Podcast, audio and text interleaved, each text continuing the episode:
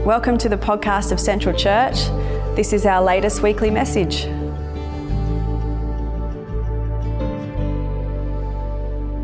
We are post Easter, as you would know, um, but actually still in the season of Easter in the church calendar, often called Eastertide. Um, it's the season that runs from Resurrection Sunday right through to Pentecost. So Pentecost is 50 days, Penti meaning five. You know, it's just so beautiful. Um, so Co- I don't know. No, I don't know what cost means. so we're we're in this sort of yeah season of resurrection and ascension sort of times, and it's an interesting space in the narrative of Jesus's life because he, he's died and he's risen again. And immediately after his rising, we have these multiple appearances that the gospel writers record um, where Jesus meets with his followers in, in many different ways, some of which we talked about tonight. But the way in which he meets with them and connects with them is different to how it was before he died. It is much more mysterious and elusive. And he is both physically present in ways that make sense and in ways that don't. And he seems to disappear at random times. I don't know if there's a way I should hold this so it doesn't crackle. Um, so it's a strange, like, it's a strange thing. And I have, in my own sort of faith journey, probably over the last couple of years, found myself most at home in these post resurrection stories. Because the Jesus that I, that I kind of can attempt to grasp in these stories, or maybe even the, the, the feelings and the, the emotions of the followers of Jesus at that time, I feel like I've really resonated just in the space that I've been in my own faith journey. They were devastated, they were confused, they were afraid, they had lost the one that they loved. And even though he was back, he was not the same as he was before. Um, he was mysterious and elusive. He hadn't met their expectations, and yet he was something else entirely. And I have found myself in the stories of the two disciples walking away from Jerusalem in disappointment. I found myself in Thomas, who just wasn't in the right place at the right time and missed it. I found myself on the beach with Jesus. Like in these stories where Jesus is reorienting his followers towards a new kind of life. They've these stories for me have become like a kind of home, I suppose for me. Just it's just been the season that I've been in. Like we connect in different ways with different parts of Jesus at different times in our lives. And that's sort of a place I've been at home in for a while. So it's quite nice, I suppose, this afternoon to be speaking on one of those narratives. So we're going to have a look at John chapter 20 and the encounter that Mary has with Jesus in the garden right at the beginning um, on the first day. Um, I that's the title slide because I finished on my slides and finished my message and then went to decide a title and then just went and did some gardening and then forgot. so there's no title. yeah, was, it was there and then it wasn't there, and I had no good title for it except John chapter 20, verses 1 to 18. So before we dive into it, and what we're going to do, what I'm going to do tonight is actually just really go through this passage um, verse by verse and pull out some things that I have seen and some things that I've learned as I've as I've read and reread and reread these kinds of encounters. But before I do, just to um,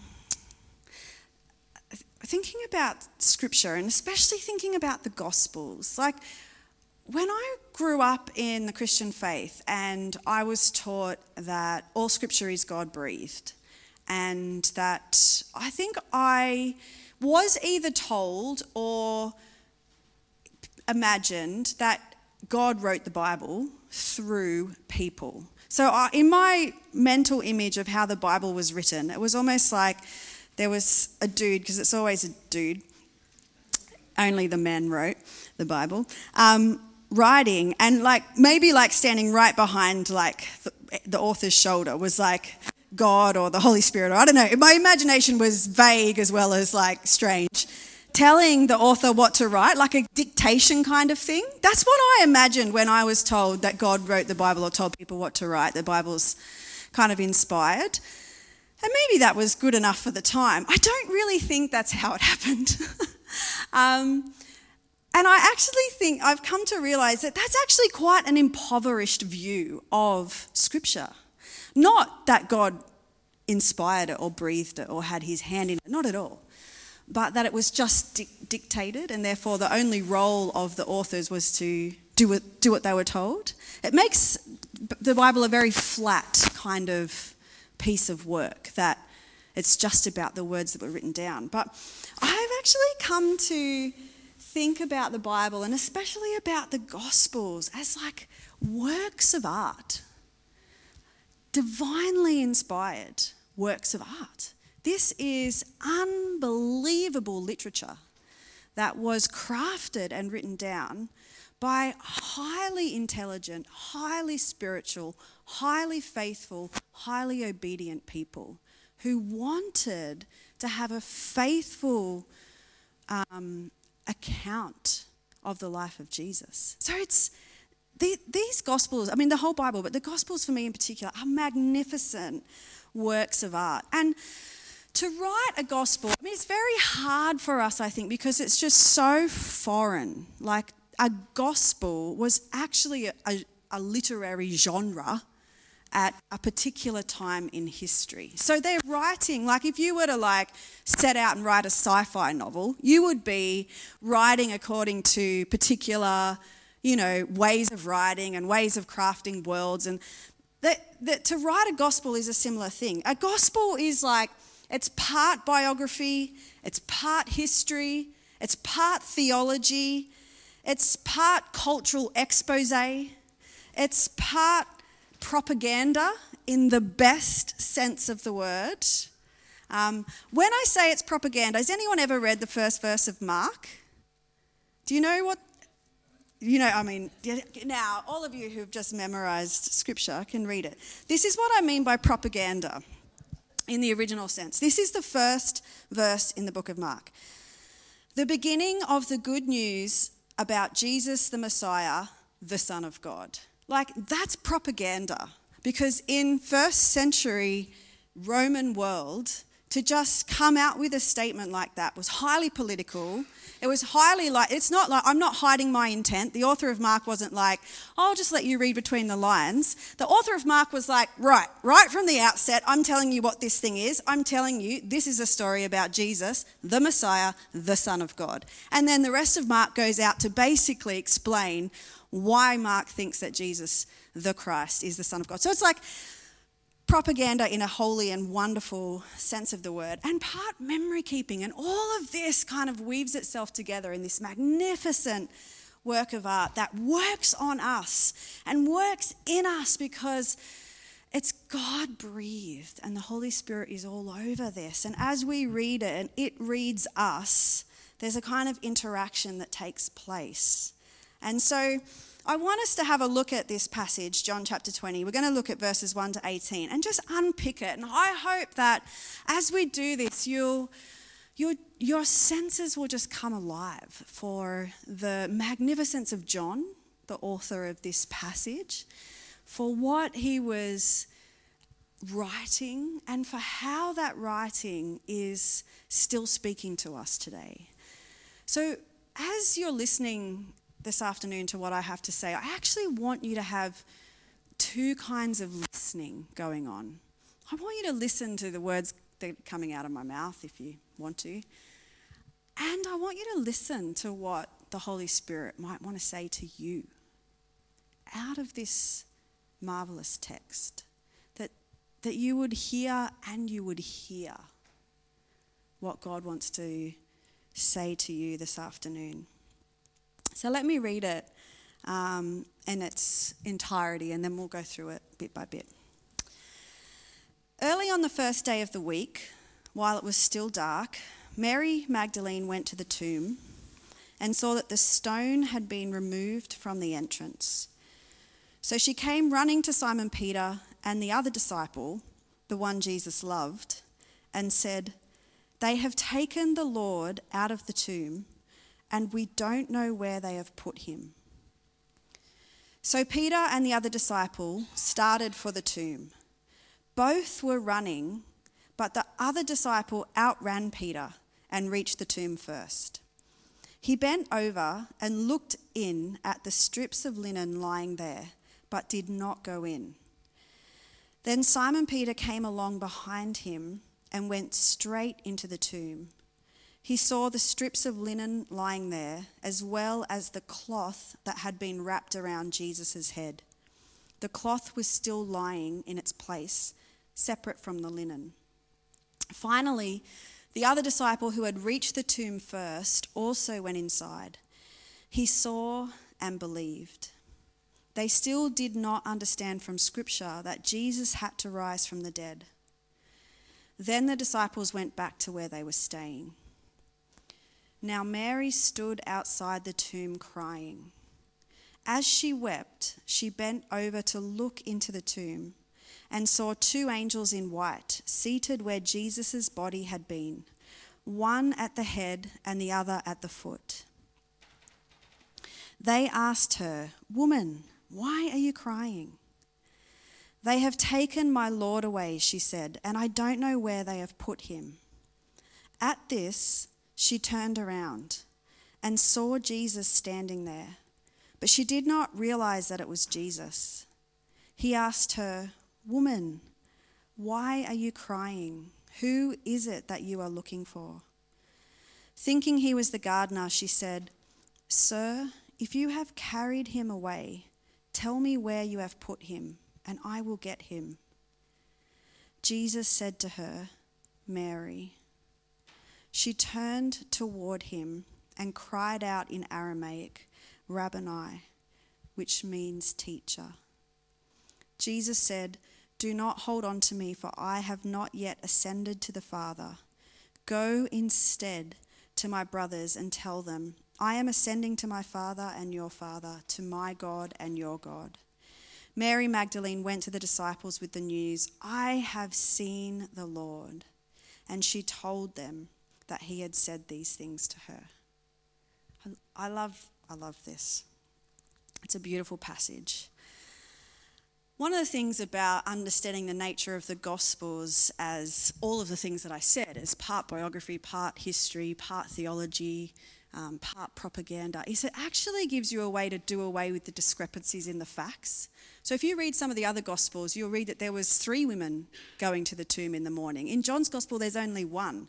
If you're like caught up in historical accuracy, you'll just be arguing with yourself about who got it right. But if you just recognize that the authors were doing something artistically fantastic, for meaning and truth telling within the gospel. It doesn't matter if there was one, three, five, 75, or nine women.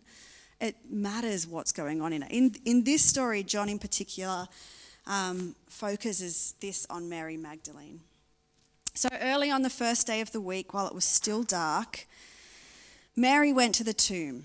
And this is Mary waiting until it is absolutely legal for her to get up and go. So they have had Sabbath from sundown Friday night. They, they quickly had to bury the body of Jesus before sundown on Friday evening. And then, because Sabbath was in operation from sundown to sundown, so no work could be done. So, Mary, knowing that Jesus had a very hasty burial and the appropriately honoring and holy way to tend to his body, that had not been done because they just needed to.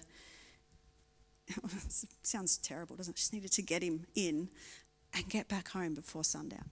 So she's waiting until it's most appropriate for her to get up and go back and do what she wanted to do, which was probably anoint and clothe and wrap the body of Jesus in the way that culturally was honorable for her. So it's the first day of the week, it's still dark, and Mary's going as early as she can. Did she sleep that night? I don't know. I don't know, but you can sense this. If, you, if you're thinking about the emotion of this piece, the longing in Mary, the expectation in Mary, the grief in Mary, the just the desperate need to be close to the Jesus that she loved. And so she goes as early as she can. She gets to the tomb and she sees that the stone has been moved. Now, the passage doesn't indicate at all that she she looked in. It doesn't say she didn't go in. I don't know how close she got, but she just got as close to see that something wasn't right. And reading between the lines, if you can imagine yourself in her place, this is how what I think happened. I think she and many of the disciples were expecting something to go wrong with the body of Jesus. And when she saw the stone was moved, she knew all of her suspicions and fears were true something has happened. Now, she's not thinking, oh, Jesus is risen. She's thinking someone's going to steal the body because they, that this is, you know, a, a renegade, a rebel. Um, they're not going to want, they know that, you know, there could be riots and things going on. They're going to do something to stop all of this. So it's like her worst expectations are confirmed as soon as she sees the stones move. We get no sense of how close she gets. All she sees is the stones moved, and automatically for her, that's like, it's, they've, they've taken it. So she then runs back to um, where two of the disciples are. And it seems to indicate they're in two separate places. She runs and gets Simon Peter and then gets the other disciples. So she's moving and running and needing clarification. She's needing people with her in this experience of now devastation. Like she came to anoint the body of Jesus, and her worst fears have been realized, and she just needs people with her. So she goes and gets two of the boys, and they, she says to them, they have taken the Lord. Like, who's they? It's not, it's not the disciples. Otherwise, she'd be like, You've taken, like, so she's thinking it's a they. They being the Pharisees, they being the religious elites, they being the Romans. We're not told who they is. But all they're knowing is there's something going on. They have taken the body. There's something that she's very upset with. And we don't know where they've put him. So obviously they think they've just, there's something going on. So Peter and the other disciple start running for the tomb. Verse 4, I think, is a particularly funny inside joke for the disciples. There's no other reason why this is in there. Um, and it's quite hilarious because by the time John, the one Jesus loved, has written his gospel, Peter's probably long dead. So he can't defend himself as to actually who got there first. So I this is where you start to see the this is these are beautiful pieces of literature written to communities with inside jokes. And so I think verse 4 is just an inside joke of John both being able to say he's the one that um, Jesus loved and um, that he was faster. So I do think that's just quite a uniquely beautiful, funny, quirky inside joke. So John, the one that Jesus loves, gets there first and he just he bends over and looks in and sees linen. So we get a little bit of detail from the first look. When Peter comes along, Peter does what Peter always does, which is just bursts in with like you know like it's just such a Peter thing. I don't know what his his legs are faster than his brain in most situations. Peter, so he just bowls straight into this tomb, and then we get you know more detail so Simon Peter, he saw the strips of linen lying there as well as the cloth that had wrapped around Jesus' head. The cloth was still laying in its place, separate from the linen. We get these details. Finally, the other disciple who had reached the tomb first also went inside. He saw and believed. He saw and believed what? He saw and believed the body was missing. And the next verse tells us that they're not believing that's the resurrection going on. It's like, so all of this is like just to confirm someone's stolen the body. But there is something amiss in this, this whole narrative because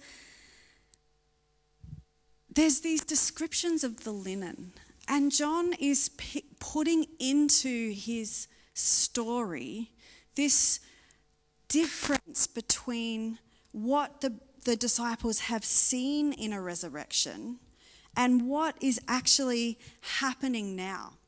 So if you were you know, reading right through the Gospel of John, it would only have been a few chapters earlier that you would have read the story of the raising of Lazarus, where Jesus raises Lazarus from the dead. I am the resurrection and the life. When Lazarus comes out of his tomb, where's the linen? He's all wrapped up, and there's instructions to unwrap him. Why is John putting this information about the linen in the tomb? Because he, want, he wants us to know this is a different category of something than what you've seen before. If Jesus is raised from the dead, he hasn't come out like Lazarus, needing someone to unwrap him. But we don't know that he's raised from the dead yet, except we do, because even John's audience knew as he was writing this down. There is something different to this resurrection, to the resurrection of Lazarus. And John's just writing these things in. Verse 9 kind of like confirms this is, they don't get that it's resurrection. And then the two disciples just go back to where they're staying. I mean, what, what do you imagine like the feelings are in them? They've been woken up really early by a, a woman who's upset. They've run and they've burst into the tomb. Their friend's body is missing. They don't know what to do. They've seen what the authorities do to people. That's why there's a body. So where do they go? They don't know where to go. They can't go anywhere for justice. Where do you go looking for a dead body that's been stolen? You don't want to go to the temple pe- people who've they everyone in power is the ones they're suspecting. So what do they do? They just go back to where they're staying. And I imagine that they were confused and disoriented and afraid and had no idea what to do or what was going on or or how to navigate any of this. So these two disciples go back and then we're left um, in verse 11 with Mary. And it says, now Mary, or it probably is better written, but Mary, but Mary stood outside the tomb crying, weeping. There's something about this, um, the writing of this, the writing of Mary being willing to linger at the place of her greatest pain. There's something about Mary's willingness to just stay. And it has echoes of, I think, of, you know, just a few chapters earlier in Jesus' long prayers and talks to the um, disciples before he died, of which Mary would have heard all of this. And Jesus is saying to his followers, Remain in me. Stay. Abide in me. And I see in this just that John, like, honoring the abiding and the staying and the remaining of Mary, faithful to the last place she knew her Messiah to be. She's just willing to stay there. There's also something I think um, incredibly profound about Mary's willingness to kind of stare into the cool, dark, empty grave. I don't know how you have felt if you've ever been, when you've been to funerals, if you've ever been to a graveside service, if you've ever watched the body be lowered into the ground. There is a there is something that happens in, in us, I think, that's so deeply full of grief and loss and finality. And it's a very profound thing to linger in. And Mary does this. And I think it's a beautiful thing to have done. And it's it's in this place for Mary. And I say that because I don't think it's natural for humans to want to linger in places of pain. I think we are masters of doing anything to distract ourselves from hardship, from grief, from pain. We will numb out and entertain ourselves away from anything that sits at that, that devastating place. But Mary, but Mary, but Mary waited there.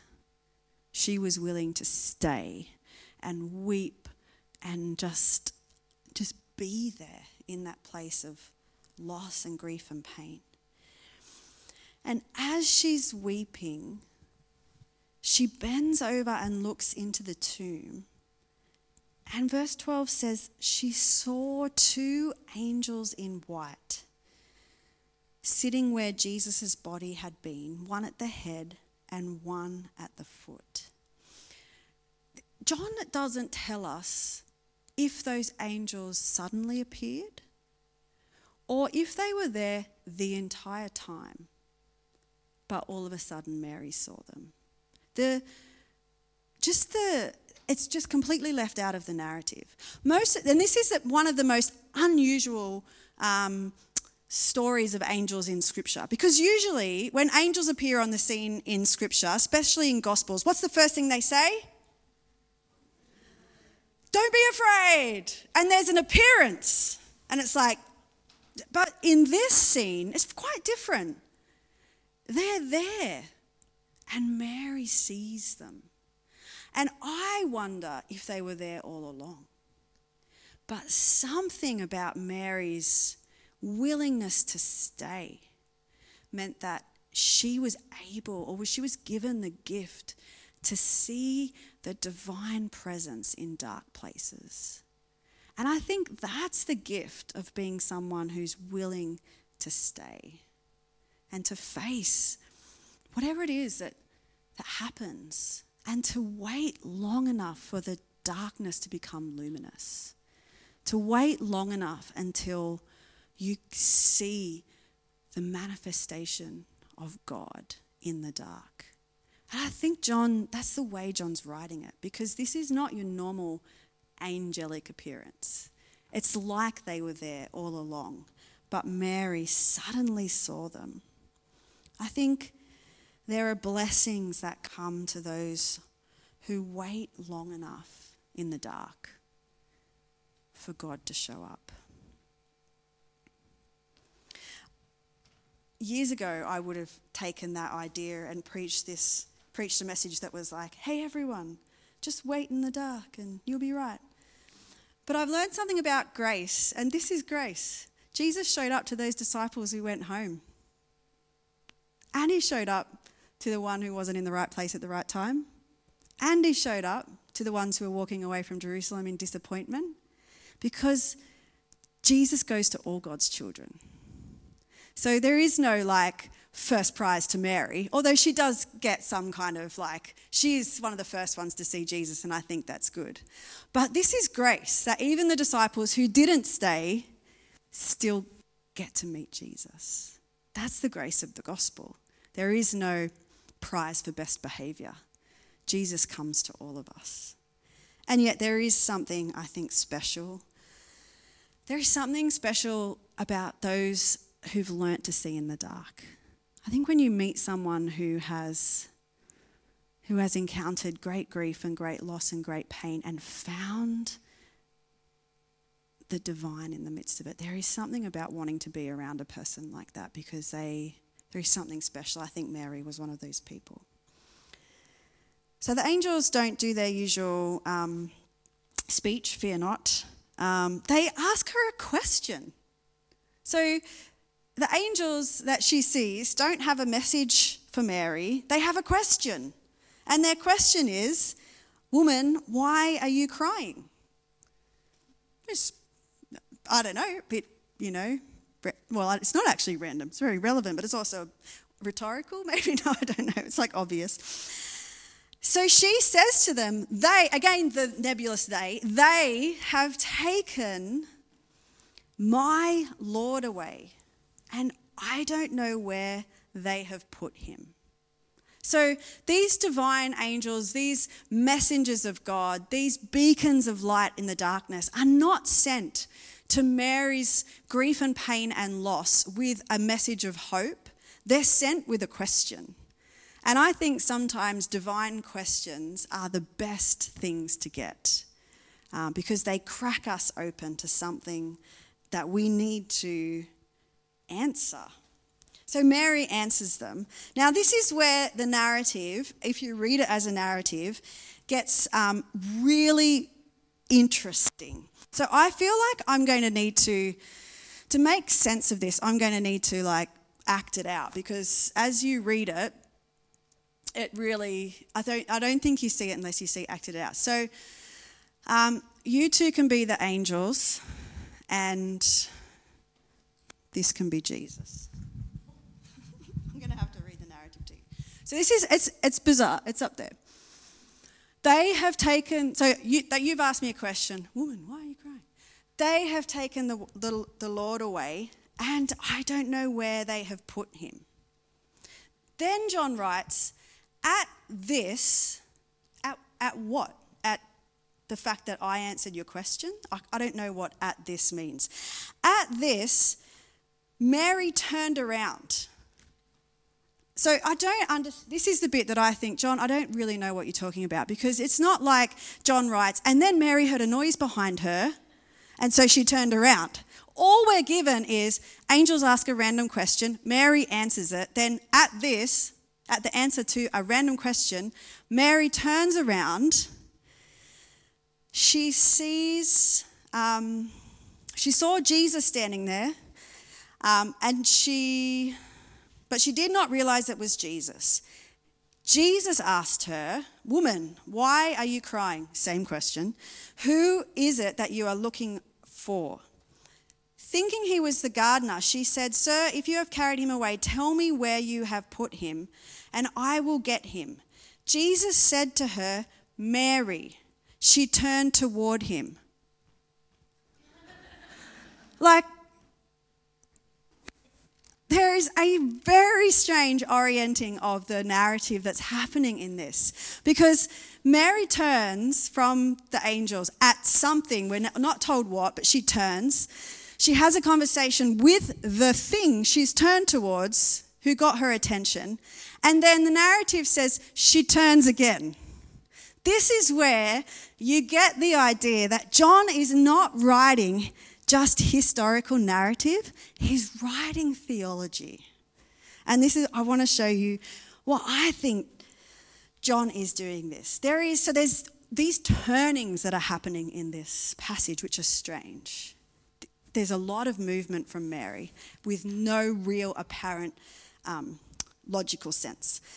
So John's doing something else. When you're studying the, one of the things you can do when you're studying the Bible is you can um, when you come across something that's unusual, you can use the principle of um, first, it's called first principles.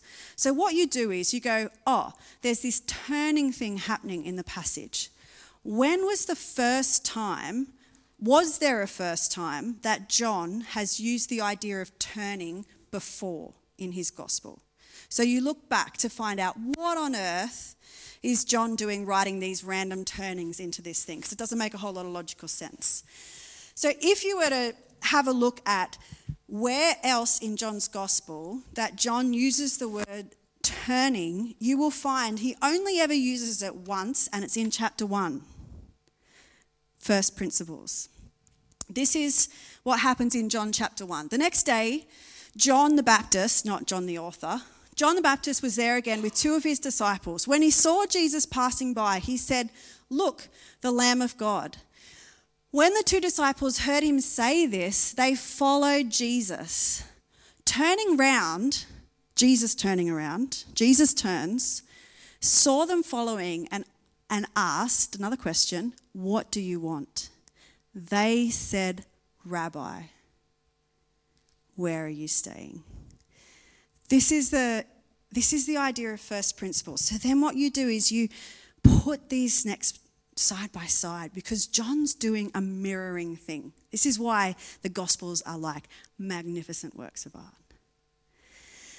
So in John chapter 1, we have John the Baptist preparing the way for Jesus. When he sees Jesus, he tells his disciples, That's the guy, follow him. Jesus turns because Jesus is turning towards humanity. He has come towards us. He sees them following, he asks them a question, and they say, Rabbi. Then in our John chapter 20 passage, we have Mary turning. So Jesus has turned towards humanity. And now John is writing about the humanity turning back to Christ. Jesus asks her a question. Mary says, Rabbi. There is this mirroring of this turning. And John is, is writing again and again. Like it's just, this is just the layers of delight that is in this passage that Jesus has turned towards us. So we are able to turn towards him.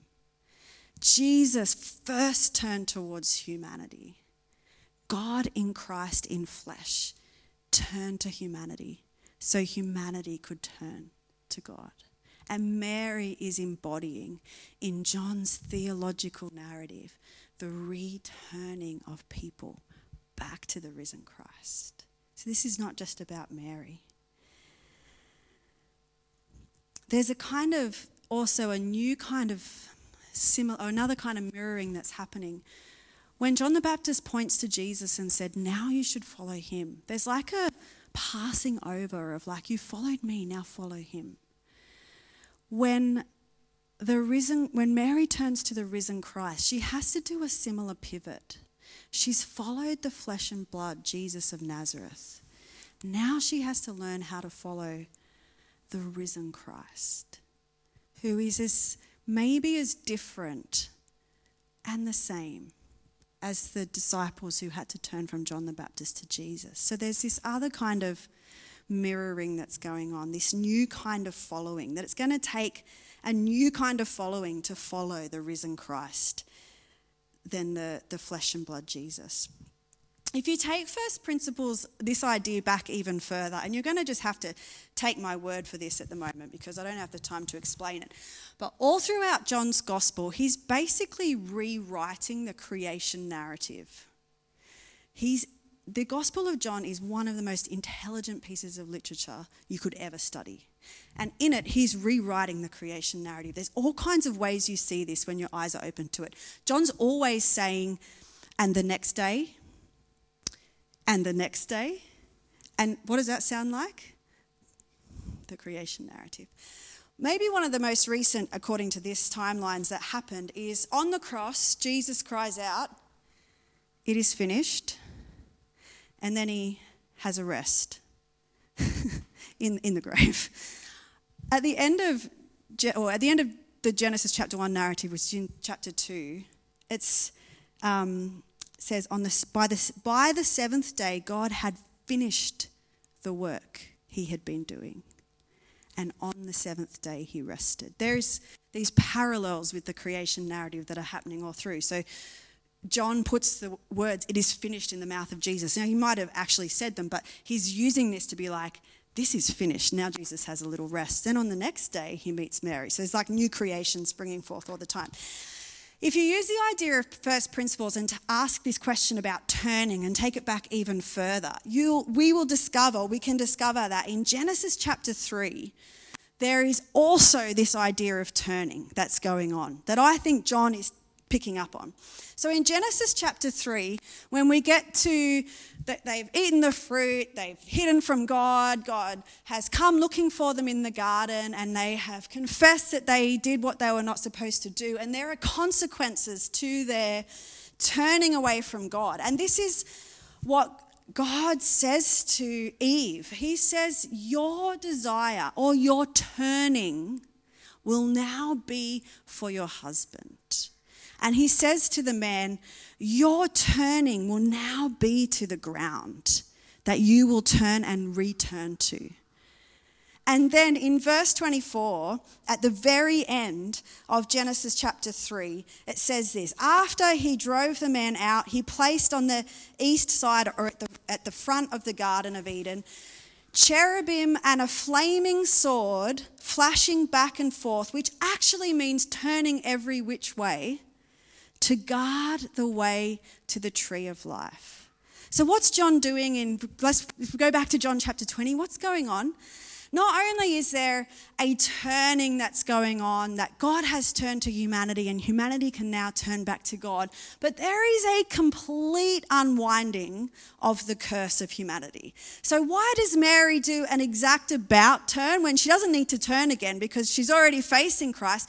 Because now her turning is not for uh, her husband, but it's for the Lord. She is the embodiment of all humanity, which is now turned back to the Lord. Why are there angels in this narrative? Because there were angels that guarded the turning to the tree of life. But now the tree of life is standing in their midst, and the angels no longer guard the way to the tree of life, they point the way. So they show up to lay down their flaming swords so that humanity can forever be joined back towards the tree of life standing in the garden. It's like this amazing richness in this passage. This is why I think the Gospels are magnificent works of art. Because you can read these passages and just see that they're just telling a story, and then you can read them, and then you can read them, and then you can read them, and then they read you. Because they invite you into a turning they invite us into a recognition of how are we turning towards the tree of life, towards the risen Christ. So John has Mary undoing all the turnings. No longer are we turned away from God, but God is turned towards us and we are turned back to Him. And all of the curses of the original turning are unwound and undone and the way to the tree of life is now pointed to by angels. We could read on, but we're almost out of time. Jesus goes on to say, Don't hold on to me, for I've not yet ascended to the Father. Lots of people, they speculate about that. I don't, you could preach six sermons on different readings of that. I think there's a sense that this new risen Christ that Mary longs to just grasp, she needs to hold in a different way than what she wants to, some kind of fresh surrender. And then Jesus sends Mary off as the first evangelist, the first good news messenger to the disciples.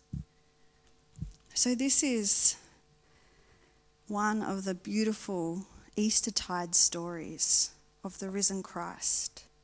It's one of the magnificent writings of Scripture where the disciple that Jesus loved, who was a fast runner, was also an incredible author of high theology and deep depth.